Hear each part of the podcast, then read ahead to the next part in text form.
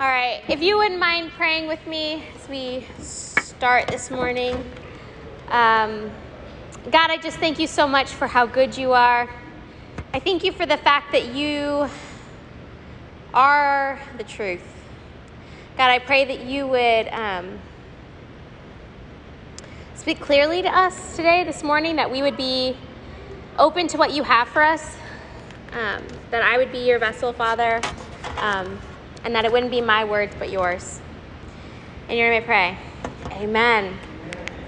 Well, it's super awesome to be back with you guys in person. This is the first time I've preached in person in like a year and a half because I was doing online and then somehow every time I preached on Zoom, Matt was the one preaching in person. So um, I this is super um, exciting, but I'm not gonna lie, I'm a little nervous. Like I haven't had an audience in a minute, so I'm excited, but I'm like, oh man, they talk back. I'm not in my sweatpants from the waist down. What? Um, so we are talking and looking at um, the armor of God. Matt did a great job of introducing the series last week, and we've just I just want to remind you guys as we go through this, we're talking about the armor collective, right? Like we, a lot of times when we talk about the armor of God, we talk about it as the individual, and it's like, oh, I'm putting on my armor of God, but we're more talking about like the, ch- like, let's, as one church, we're gonna put on the armor of God. So that kind of goes into maybe how we look and view the armor as we go piece by piece by piece. It's no longer, oh, I'm gonna put on my belt. It's like, oh, no, no, no, we're gonna do this together. And we're gonna put on the belt of truth together. So before we jump into the verse, I have um, I need some help from Isaiah and Nora and Genevieve. If you guys want to, and Anna, if you want to too, you can. But can you guys come forward for me really quick? I need your help. I need your help. All right. So, Kristen drew, I'll hold them up so everyone can see them over here. But she drew these really cute kids for us. And they're gonna be our they're gonna be our props to show us how as a as a community we're gonna put on the armor of God. So what I need you guys to do while I preach and share what God has, I need you guys to decorate their belts. Can you do that for me? Okay. So you guys are gonna work together.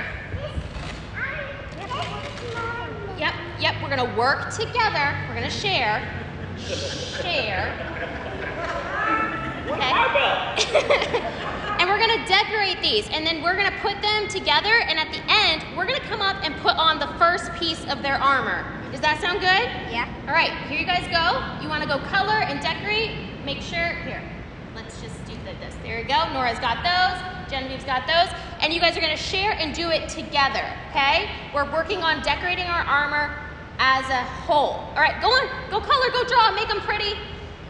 So each week we're gonna add to the kids' armor. So they are gonna be our demonstration, and they're going to, um, we're gonna, we're gonna put on our armor.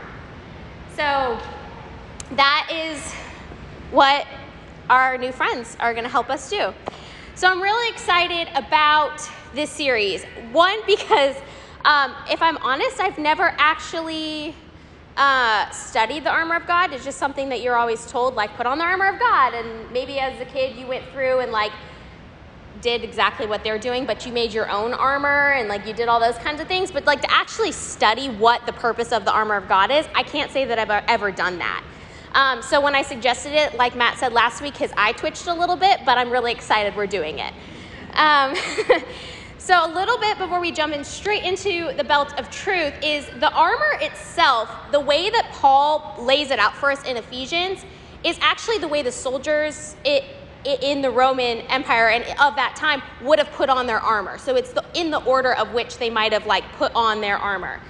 And so the belt is the, actually the first piece. So it's not like we don't have to be like, why did Paul put it in this, or, this order or anything like that. So the the belt of truth, and I'll read it for us. It's in Ephesians 6:14. It says, "Stand therefore and fasten the belt of truth around your waist."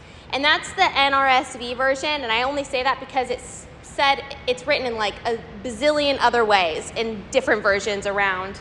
I've read a lot of different versions and it's written differently. Um, but the first part of that, it says stand therefore. And if you look at uh, the NIV version, it actually says stand firm. And so, this idea is first and foremost, before we even get into putting on the armor, Paul is saying we have to take, we have to stand. We have to take a stance. And it's not an offensive thing, it's actually more defensive. Every piece of the armor, except for the sword of truth, uh, the sword of the Spirit, is, um, is defensive. And so you're already taking your stance. As we're putting on our armor, we've already taken a stance against the enemy, saying, We have the power within us to have, handle anything you're going to throw. Whatever you're going to throw our way, we've got the power. And so, right off the bat, we're standing firm. So, we're taking that stance. It's not, it's not meant to be like, a, like a slow, la, la, la, can't think of the word, like lazy. Thank you. Um, it's not meant for that. There's meant to be this urgency, this idea, idea of like owning, this ownership. And then we look at the last. It says, fasten the belt of truth around your waist. Belt of truth, easy enough, right? We all know truth. We all know what a belt looks like. The belt. So that's the first piece of the armor. And I just need to erase all the ideas of what you might think a belt looks like. I'm not talking about decoration. I'm not talking about like a flimsy little belt you might like put on to make your outfit cute, or guys like a thicker belt that you might put on to put your pants like wear wear your pants. I'm talking like you guys ever watch like WWE, like the belts that they win, like that's what I'm talking about. I'm talking about like a thick belt that takes up most of your midsection because it actually protects your organs. So the belt was meant to help protect your kidneys, your liver, all of your like um, major organs in your abdomen. So it, it played a huge role in the armor. It also helped gather up your, your clothes because they all wore, um, not gowns is the only word I can think of, but they didn't have like pants on. So they needed something to like gather up their clothes because, um, ladies, if you've ever worn a long dress, as many of us actually are in today, um, can you run quickly when you have a ton of garments down on the ground if you're trying to chase a two year old? Anybody? No, you cannot. So you need something to like help hold up that material. I mean, how many of us have ever like grabbed your clothes real quick and you're chasing after a kid? Not me, ever. Um, and so that's that's the point of the belt. The belt wasn't flimsy; it was large. It was it was there to protect. But also, the belt was something that couldn't be worn if they were sitting down. So, all of us who are sitting down right now, you couldn't have your belt on. You'd actually have to have your belt off. And so, for the, for the soldier, when they stood up and they put their belt on, it was also putting their mind in the state of, okay, we're going into battle. Like, we're not messing around anymore. Like, we're going into battle. So, it, it readied them in more than just a physical way, but also a mental way. It got them ready to go. So, if we're looking at the belt of truth and we're just looking at the belt itself, Paul is saying not only are you standing firm and saying, All right, let's do this because I am standing in the power that I have in Jesus, but he's also saying, Get your mind ready for battle, church. Because Satan's going to be throwing things at you. And if you don't have this ready, then you might as well be sitting down. So when we stand up, we're putting on the belt, we're protecting those places. And then we get to truth. And truth is tricky, right? Like, I, am curious, how would you guys define truth? Because I'm gonna be real, it's been a week. So I'm, I'm curious to hear what is, when you hear the word truth, what comes to your mind? Good, okay. Honesty, okay. Integrity. Factual. Yes. What? Reliable. Reliable. Yeah, all of those are super great. And they all are truth. Like they all embody truth. But I found as I was like looking up definitions and even digging into it um, from a scriptural standpoint that truth is is kind of like the biggest gray area ever. to some degree, but then it's also so black and white at the same time. So it's this like weird, like moving, I don't know how else to describe it other than it's just, you can't describe it in some ways. And so I, I started being like, God, what is truth? What does this even look like? Yes, it's honesty, it's integrity, it's reliable, it's factual, it's all of these different things. And I kind of started looking at this in three different lights, looking at three different truths. So we have the truth of the world. And the world tells us that the truth is interpretive. What your truth is is going to be different than my truth, and this truth is different than this truth, and all of these different things. And truth is up to your interpretation. Okay, but if we're looking at the armor of God as a whole and as a collective, and we're saying, one church, let's arm ourselves with the belt of truth, well, if your truth is different than my truth, and this truth is different than this truth, then we'd be all over the place, right? Because what if Don is sitting down because he's like, I don't think it's time to stand up for an army for a battle, and Susan's like, Nah, man, the truth is here. Like I got this, and I'm ready to put on my belt, and you're sitting down. So like we have to find a truth that like makes sense. So the world's truth, it changes. It's person to person. It's interpretation, and then we have the the, U, the, the Church of the United States, the truth of the church uh, of the Western culture. And that church is factual. That truth is factual. You know that Jesus is the way, the truth, and life. You know that Jesus is the salvation. None of that is wrong. It's 100% right.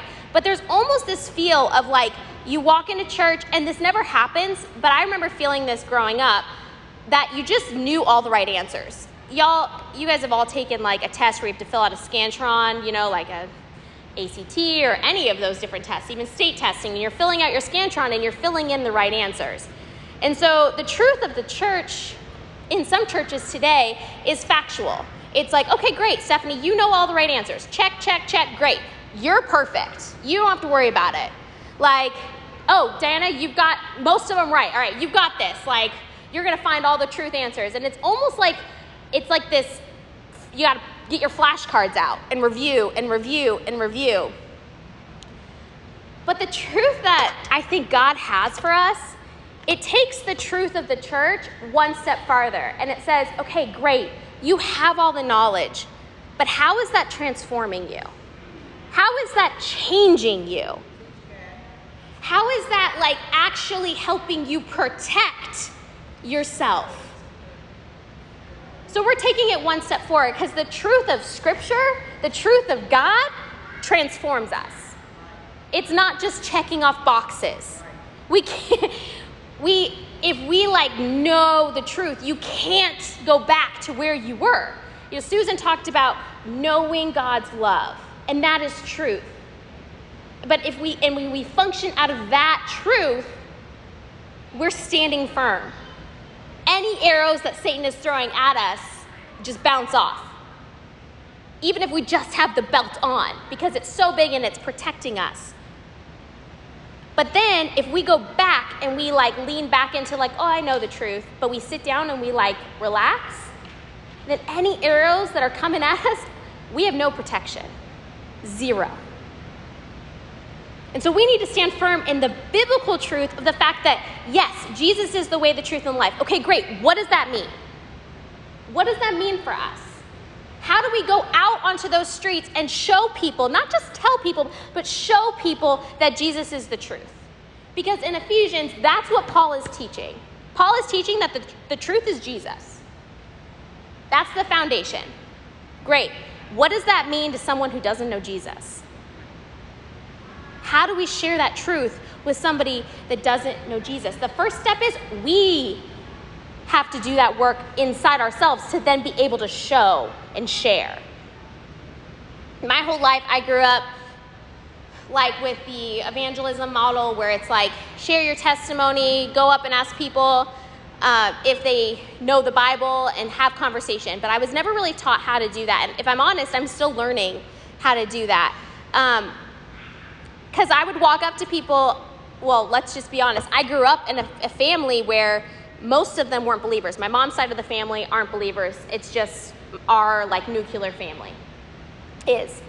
And and so my my cousins, my aunt, my uncle would be like ask me questions, well what about this and what about that? And I I didn't I I didn't have the ability to actually not defend Jesus because he doesn't need defending, but have like a response. Like I didn't actually have truth other than what I had, the facts that I knew.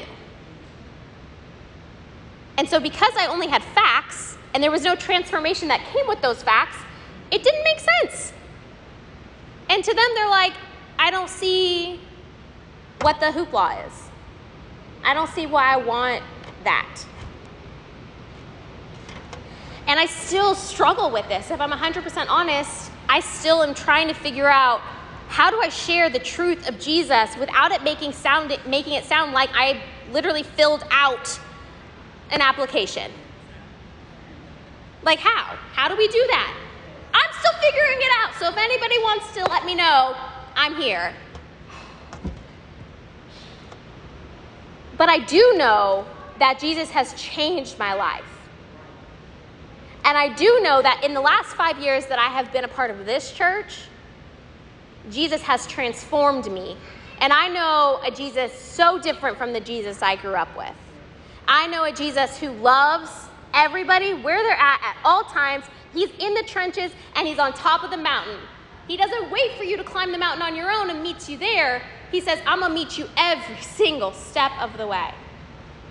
I know a Jesus who says, hey, you're here, you're here, you're here, you're here, you're here, you're here, but you can all be family. I know a Jesus who says, you're hurting? Great, I'm going to heal with you.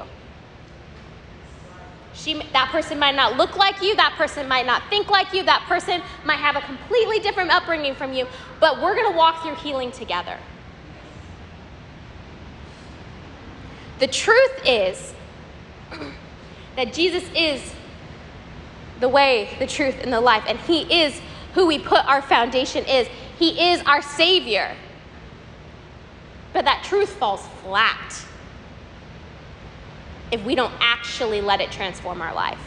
If we don't actually let it transform our community. If we don't actually let it transform this body. As I was studying more and more, and I was talking to Matt on Wednesday, and I was thinking about like, what does this mean for one church? Like what this whole like armor of God, belt of truth. And I had this picture. We've been a church for five years, five, five, almost five and a half years.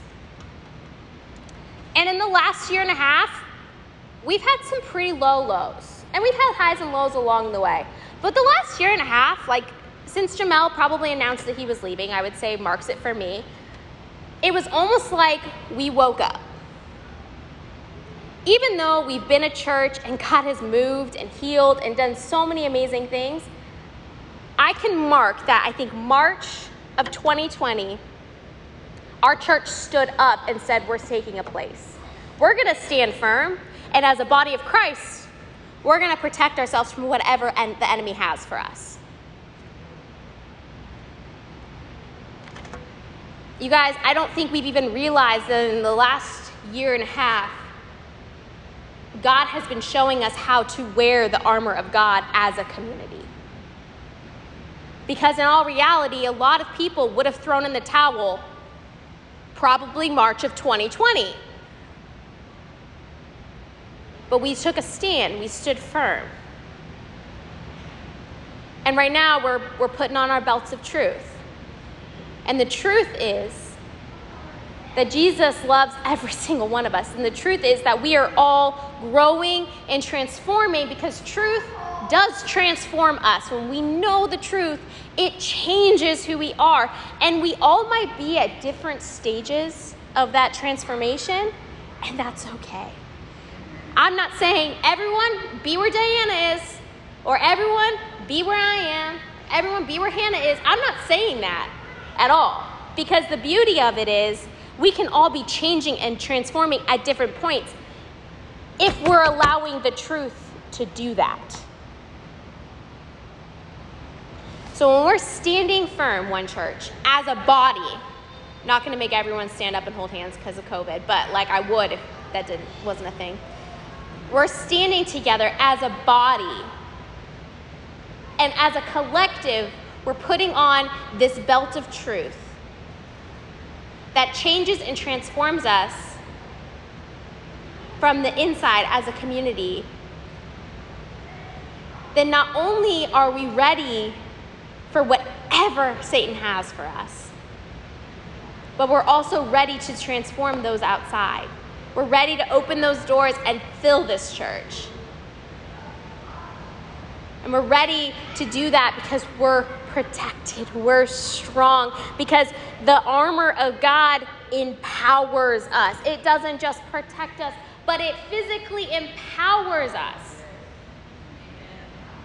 It empowers us to share the truth that we know. And not just facts, not just facts, but like stories. We just did a whole series on testimony and we saw the truth in five different ways. We saw the truth of how good God is in five different ways how he has shown up in the highs and the lows in five different ways, how he has remained constant in five different ways. We want to share truth that transforms. We have the story. Let's share truth that isn't just factual, but changes life. Let's put on the belt of truth proudly to protect this body of Christ, but also anything, anybody else that might come in. Will you, will you pray with me? God, I thank you so much for the fact that you protect us, that you are the truth, and that the truth in you transforms. Father, I just pray that you would continue to show us what that looks like. What does transforming truth look like? What does it look like to be transformed in your truth? God, may we learn to learn, like when we continue to learn from one another, grow with one another, walk with one another. God, thank you for how you've protected us. Thank you for arming us even when we weren't aware of it. We love you, Lord. In your name I pray. Amen. Hey, kiddos, are you guys done with your belts? Almost? Okay. We got to put them on our kids.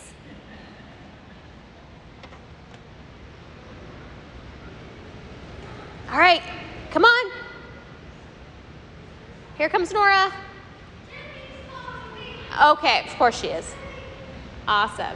All right, so we're going to put on our belts of truth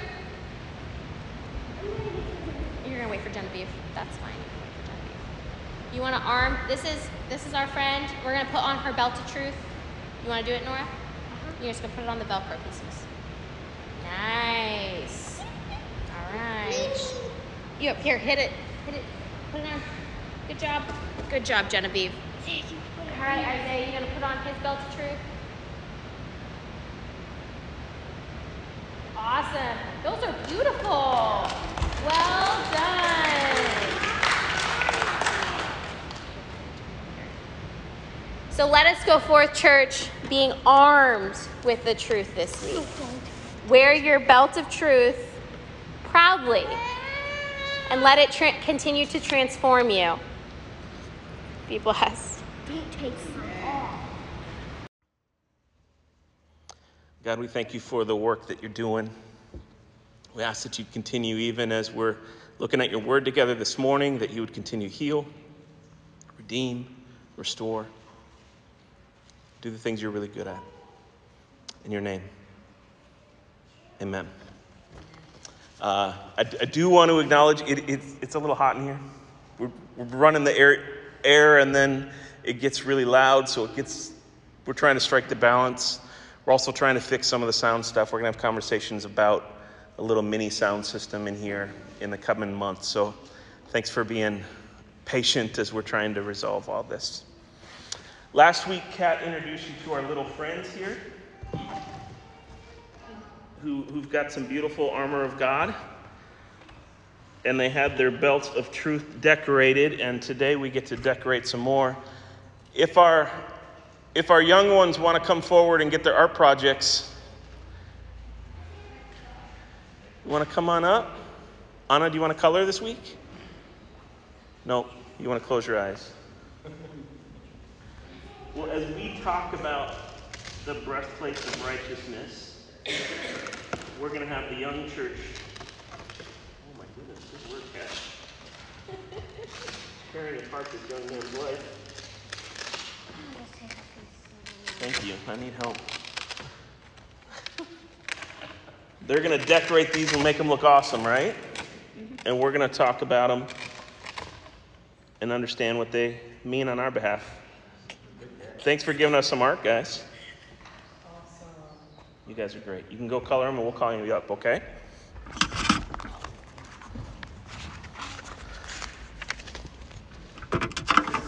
Well, we're going to start by just again acknowledging Father's Day. And to you, dads in the room, you who play the role of dad, uh, happy Father's Day. Um, but I'll be honest, it's, it's a little weird for me. I, I try to always squirm out of preaching on Father's Day. Usually we go on vacation and I go somewhere else. it's nothing about you guys. There's just, it's just a weird day. Uh, there's weird pressure just like Mother's Day, um, I feel like it's like a report card day. But your report card is read on like, like the NFL draft is read, and everybody watches and everybody knows, and it feels like a weird kind of pressure. I feel questions like, Am I doing it right? And can I make up for what I didn't do right? The day that I miss my dad, and the day that I miss my grandpa. Every year I make brats because that's what my dad liked, which kind of makes me sadder, but I still do it. I don't know what's wrong with me. but it's just that kind of stuff happens. And I want to ask him a ton of questions, and I want to know how to do this like how you solve a math problem. And I want parenting to be like that, but it's not. And in fact, very little of life is that black and white, right? It's not as good and bad as I thought it was. And recently, I learned something as a dad. Uh, my youngest son taught me. We were sitting in the car, and, and I realized, uh, like, I really want to do right by these kids. I want to do right. I want to. I put a lot of pressure on myself. I, I want to be what they need me to be and help them heal and help them navigate into a good life. But what I didn't realize until he told me in the car is that I've pushed that pressure onto them. I've taught that way of living. That you've got to do good, that you've got to uh, try hard, do good. And, and those are good things. But what was accidental was the shame that I felt I was passing on to him. And he said, like, Dad, you're, you're never like mad. But I just don't want you to do that dad noise. That, like, and like, oh, I know that dad noise. I had heard that, and I do that. And I'm making the noise out of my own disappointment in myself most often, but I'm teaching him a bit of shame, as if that's what I think of him. And so I had to apologize to him, but I think it fits really well with the part of the armor of God that we're looking at today because days like today are a great reminder that we're vulnerable, right? Which is something that men in our culture do not want to be. Not that women want to be, but men definitely don't. We were, taught, at least my dad's generation was taught that you needed to be like the Lone Ranger and you needed to, like, all the heroes were solo artists and uh, you're never vulnerable. But as I've grown up, I feel like I am always vulnerable. I feel like navigating vulnerability is most of life. And if you're somebody who comes in here today and feels like you're supposed to be strong, I want to remind you of a verse we looked at a couple weeks ago. As we started this series, we looked at how Paul says, finally, be strong in the Lord and in the strength of his power. So if you feel this need, like I do, to be strong for so many people, to be strong for your family, to be strong for your friends, for the people at your work, for your church, for everybody, you need to be strong, then I remind you that that feeling is exhausting, but the strength is not on your own shoulders. It's not your bicep you're flexing, it's the strength of the Lord. And so lean into that. And if you feel vulnerable, that's because I think we're supposed to. I think there's some good news here. The verse for today is Ephesians 6:14.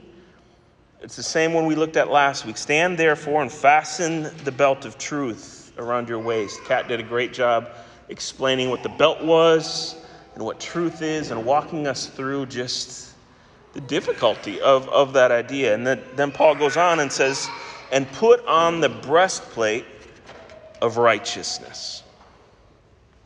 Now, this righteousness is right standing with God. That's what we're talking about. A right standing in relationship. You know when you're in a, the right place with somebody and when you're not, right? Like, we don't need to overly explain that. You know when you're in the wrong with somebody and you got to go make it up. And, and, and you know how humbling and vulnerable that can feel. And so, this word righteousness is that it's right standing with God. But then, this idea of breastplate, we just don't have one. I think of like a maybe a catcher's gear is the closest thing in baseball that I can think of on this. So, I did a little looking. Before the first century, people who aren't rich anyway in this culture had, had people like me, the breastplate that they had was a little eight inch piece of leather that covered their heart. That's what they They went to war with like a wallet on their heart. And they called it a breastplate. That's crazy. So then they learned how to work iron and all it. We take all this for granted, right? But they learned how to work iron and they developed this thing that was like a plate and then it had little little uh, little eyes and they put hooks in it and another plate little eyes and hooks so it could bend a little bit, and it was several pieces of iron. And first the wealthy got it, and then eventually all the soldiers got it. And by the time that Paul is writing, he's probably calling on like maybe guards at the prison or guards at the temple that everybody's used to seeing, and they're wearing a breastplate like that. That's just iron fastened to iron. It's something that if you said it, people would be like, Yeah, I know what that looks like because I see it in my everyday life.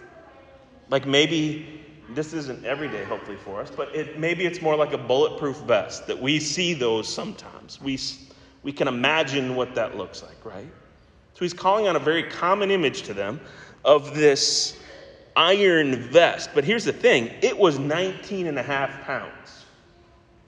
You knew when you were wearing it. Like you knew you had this thing on.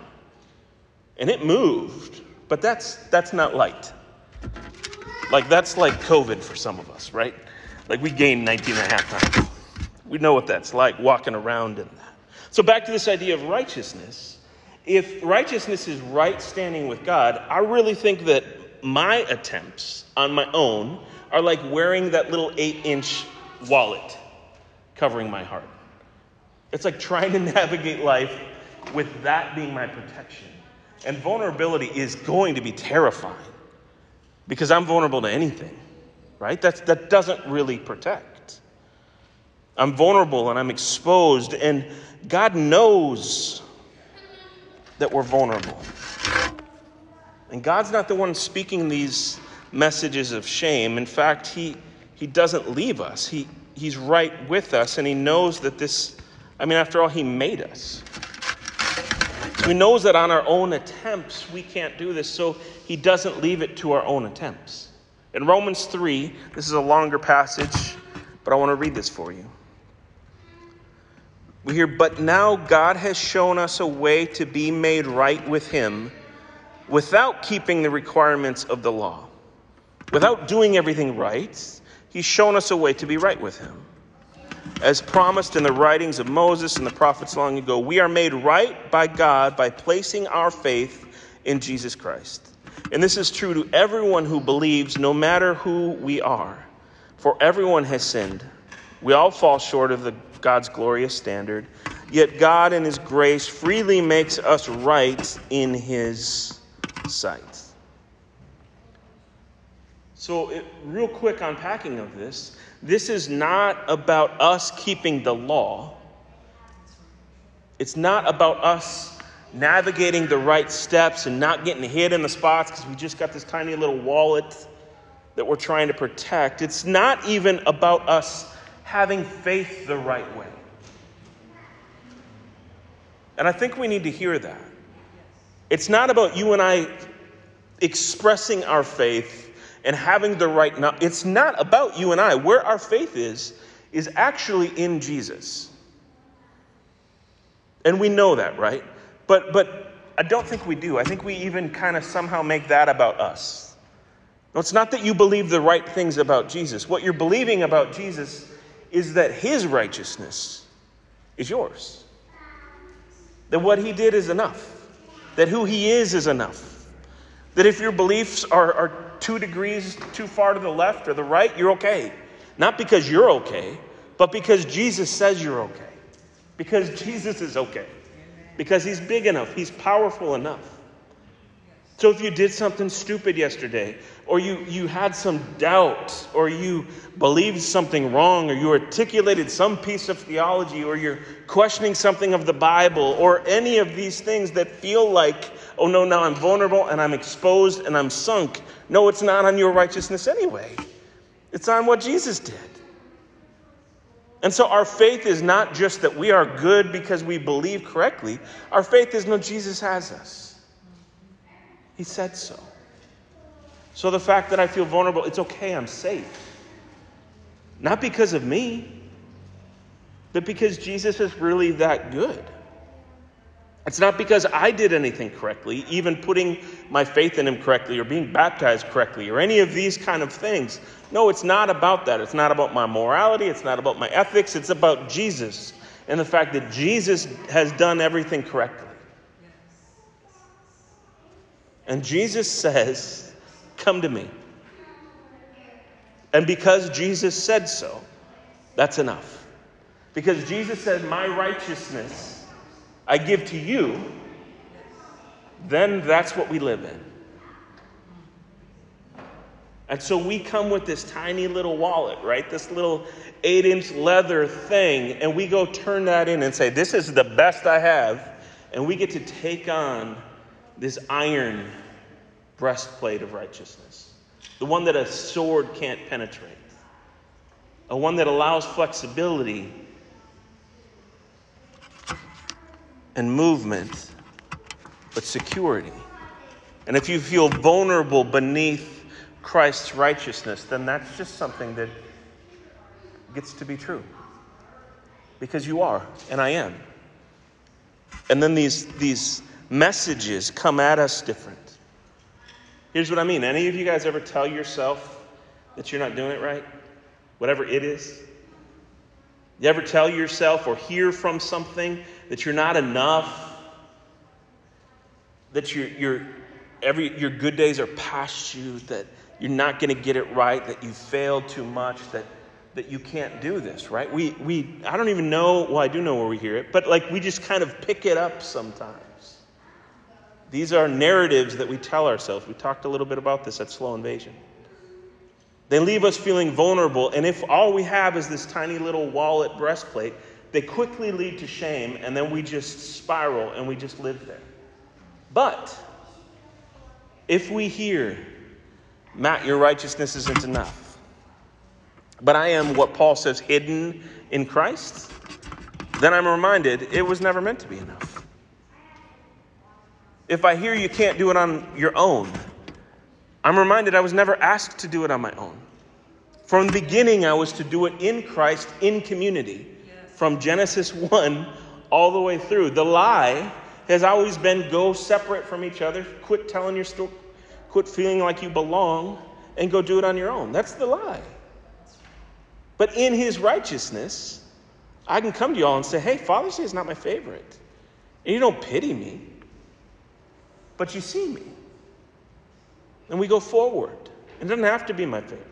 I could be reminded of my kids and my earthly dad and my heavenly father and bring all that together for him. And if I feel weak, it's his strengthening me. And I feel like I am not right, what's his righteousness anyway? That's what I'm leaning on. God's grace is makes you what makes you right with God because he said so. Remember, we spent months last year you are daughters and sons of God because He said so. And if He says so, then that's enough. And so we bring our tiny little eight inch wallet kind of breastplate of righteousness and we trade it out for God's, for Christ's righteousness, right? And then that 19 and a half pound righteousness we wear, it is not a straitjacket. Instead, it's like a weighted blanket. And sometimes when we're like stressed, sometimes when we're dealing with trauma, sometimes when we're dealing with pain, a weighted blanket is the very thing that helps you sleep at night. It's a medical thing sometimes. They say, hey, you need one of those. You need to feel some weight on you. Not pressure weight, not shame weight, but presence weight. And so we get to walk around with this weighted blanket of God's righteousness, aware constantly. Not that we're not right, not that shame is correct, but aware that we are who God says that we are because He said so. And our faith is that He knows more than we do. Our faith is that what He's done is greater than what we have done. And we wear this together because this whole armor of God thing is a corporate thing. It's all, all of us together. So that means a couple things that we need to begin practicing. We need to remind each other of our truest story.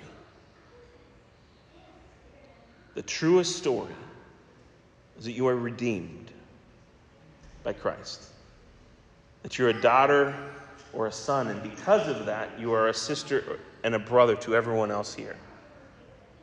And that means that we can hear one another's stories and then bring us back to what is truest. We need to be actively doing that. Together, we need to remind each other that our faith in Jesus is enough. That that is what's being asked for. And it's that our faith is that Jesus is enough, not that our faith is enough, but that Jesus really is. And then we can trust that. Together, we need to remind each other it's okay to feel vulnerable. In fact, it's kind of necessary to be seen, to be cared for, to heal.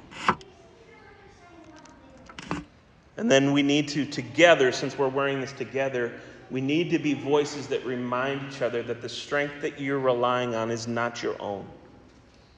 And honestly, that's hard for this room because there's some strong people. There's some survivors in this church, there's some fighters in this church. And the hard thing about that is that can make you feel like, well, I've got to do this on my own grit again. No, the good news of Jesus is you don't have to on your own grit. Praise God you didn't give up, but you don't have to do this on your own. This is on Him. That we trust in Him. That it's safe to feel tired when you're tired. It's even safe to like take a nap or rest or break or breathe. Because God's done a really good job of spinning this earth, even when we've tried to pretend it was ours. So, the good news of this breastplate of righteousness for me this week has been that, like, I can breathe. And what I probably would have thought would have been weight and a straitjacket and restrictive is actually the very thing that brings me comfort. That this is, it isn't on my effort, it isn't on my rightness, it isn't on what I've done, it's on Christ's effort. It's on how Jesus has done enough. And I can rest in and place my faith in that, believing that I am who He says I am. And we are who He says we are. And in that, there's peace. In that, there's joy. And in that, there's hope. Hey, young ones, are you, are you ready to show us your artwork? Awesome.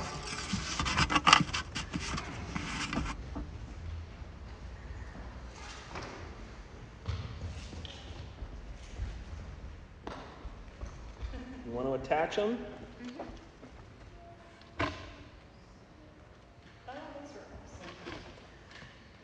Let's show it off a little bit, okay? That's really good. Let's make sure the whole room can see them. Wow. Wow. Good work. Let's hold yours up too, okay? So kind of like that uh, that day in the car with my son, where I got to kind of choose on at least how I go forward. These guys here and the and our kids in the in the room and who are on Zoom and everything, they're, they're reminders that like we get to choose what we're passing on. We get to choose which route, right? Or if you want. Thank you, guys.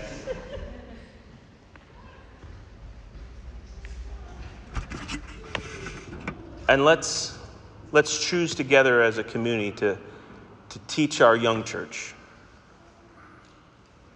that like who, who they are is good because their God is good. And where they feel lack and where they feel vulnerable and where they feel afraid or any of that, that's your space to go back to God and, and trust in who Jesus is again. You all know for, for years we've needed your help, especially with this young one, praying for her and holding her up. And, and as Miss Diana said, she's, she's one of our miracles, right? She doesn't belong to just Nikki and I because we don't just, we're doing this together, probably more than we even realize. Let's keep pushing into that, okay, family? Let's, let's pray just before we receive communion here.